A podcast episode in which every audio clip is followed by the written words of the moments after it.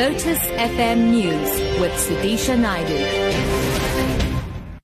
It's 10 o'clock. Good morning. The National Assembly sitting is meeting shortly to continue with outstanding business while Nehawu striking workers are protesting next to the main entrance of Parliament. Yesterday's proceedings were suspended after striking workers occupied the public gallery chanting and dancing. Mercedes Besent reports. The main gates of parliament have been locked, but police are now watching striking workers chanting and dancing.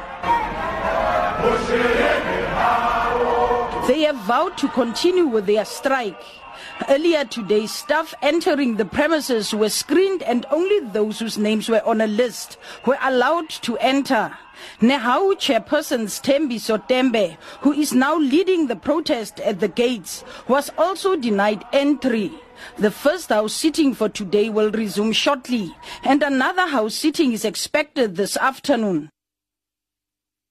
Delegates at the COSATU Congress will be voting today for the position of the Deputy Secretary General. This is one. This is the one position that is being contested. Angela Bolowana filed this report.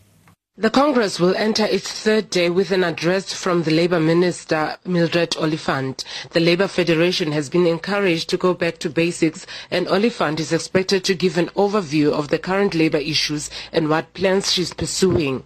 The delegates will also be voting later today, although only one position is being contested. The Deputy Secretary General position is being contested by Solly Phetoe, Provincial Secretary of COSATU Northwest, and Dinosas Parker Oscar. And Angela Bolowana, SABC News, Johannesburg.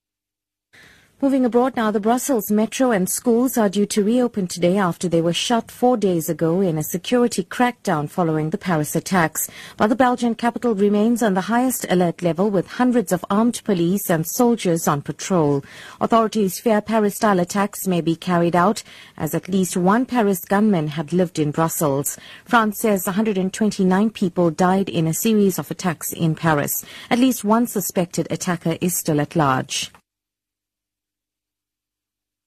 And finally, Stokvel clubs have been urged to be cautious when handling large amounts of cash ahead of the festive season.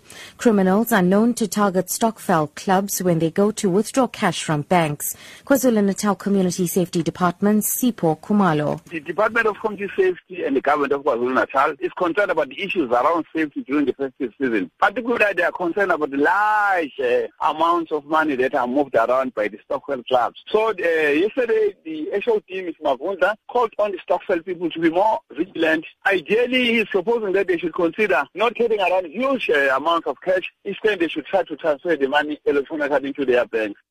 Top story, the National Assembly sitting is meeting shortly to continue with outstanding business while Nehawu striking workers are protesting next to the main entrance of Parliament.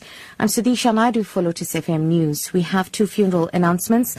The funeral service of Ashok Ramsakan uh, the, rather the funeral service of Mohan Ramprasad of 117 Deepvale Road in Marburg, Port Shepstone will take place today. The body will lie in state at the Andhra Hall in Port Shepstone from half past 12 to 3 p.m. Thereafter proceeds to the Port Shepstone crematorium for cremation at 4 p.m. And the funeral service for Ashok Ramsakan from Avoca takes place today.